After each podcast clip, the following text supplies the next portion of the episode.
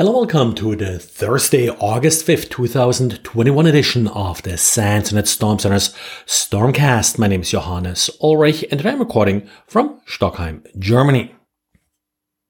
Really interesting phishing site that uh, Yee Ching uh, came across, and uh, well, he actually managed to find this phishing site while investigating an online banking phishing site that uh, hit a bank uh, in Singapore. But well, that phishing site was done instead after uh, pivoting through some of the IP addresses. Yee Ching did find a phishing site impersonating the UN Peace Corp uh, website.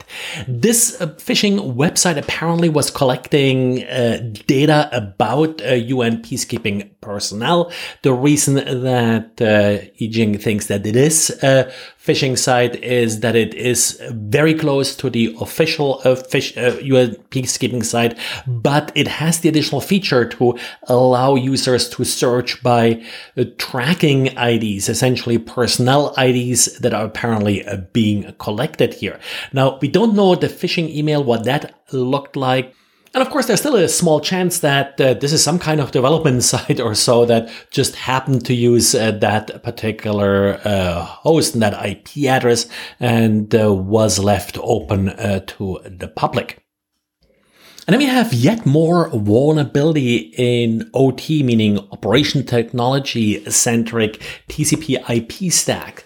The, a team from research from JFrog and Forescout, that's the same team that looked at similar stacks and found vulnerabilities in the past, now looked at NicheStack. Niche stack is, well, not necessarily just used for niche devices, used by 200 different device vendors that basically use this TCP IP stack preferably for these operational technology devices that you find on factory floors, in power plants and the like. And they found 14 different vulnerabilities.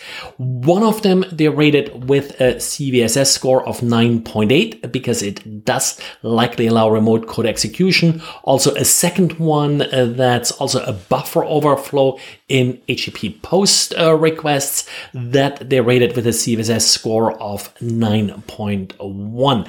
Other than that, lots of sort of basic TCP IP issues like predictable sequence numbers and the like. So very similar vulnerabilities, of course, as they found in some of the other stacks they looked at. Patching, of course, will heavily rely on vendors actually releasing patches for individual devices. As an end user, there may not be much that you can do about it other than sort of you know, follow the usual best practice and not expose those devices uh, to the internet. Forescout also released a script that should allow you to identify devices uh, that run this particular TCP IP stack based on simple TCP IP fingerprinting. And then we got a new Ouch newsletter from SANS's uh, security awareness uh, program. The Ouch newsletter, again, is focusing on end users, so not uh, IT professionals or security professionals. This edition does focus on security using the cloud. I always recommend uh, share it with a family and the like. That's really sort of who it's uh, written for, an end user who is using various cloud services services, what to watch out for in order uh, to use these services uh, securely. And the Lockbit ransomware, according to Bleeping Computer, is now advertising looking for the help of insiders at companies to deploy the ransomware. This is, of course, a very uh, insidious uh, and ingenious also way uh, to deploy ransomware. You're not relying on the external vulnerabilities. And often, of course, insiders do have right access to a lot of critical files. Encrypting those files may cause substantial damage in order to trigger a ransom payment. In order uh, to entice users for their services, they offer essentially a cut off the ransom payment, promising millions of dollars if you are willing to deploy this ransomware in your company. Before you jump on the bandwagon, remember that this is not really a new trick. Earlier this year, a former Tesla employee, I believe, was uh, arrested for attempting to do exactly that, deploying ransomware inside their company.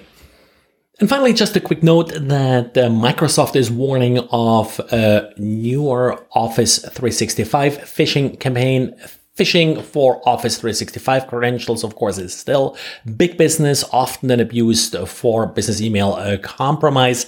In this particular case, the attacker is a little bit more crafty in how they create their phishing emails. They use a com.com domain in order to make the email look more plausible. Also, they're heavily relying on uh, cloud stored uh, documents for their phishing campaign. So, uh, usual uh, resources that are not as easily blocked with simple uh, block lists. Well, and that's it for today. So, thanks again for listening and talk to you again tomorrow.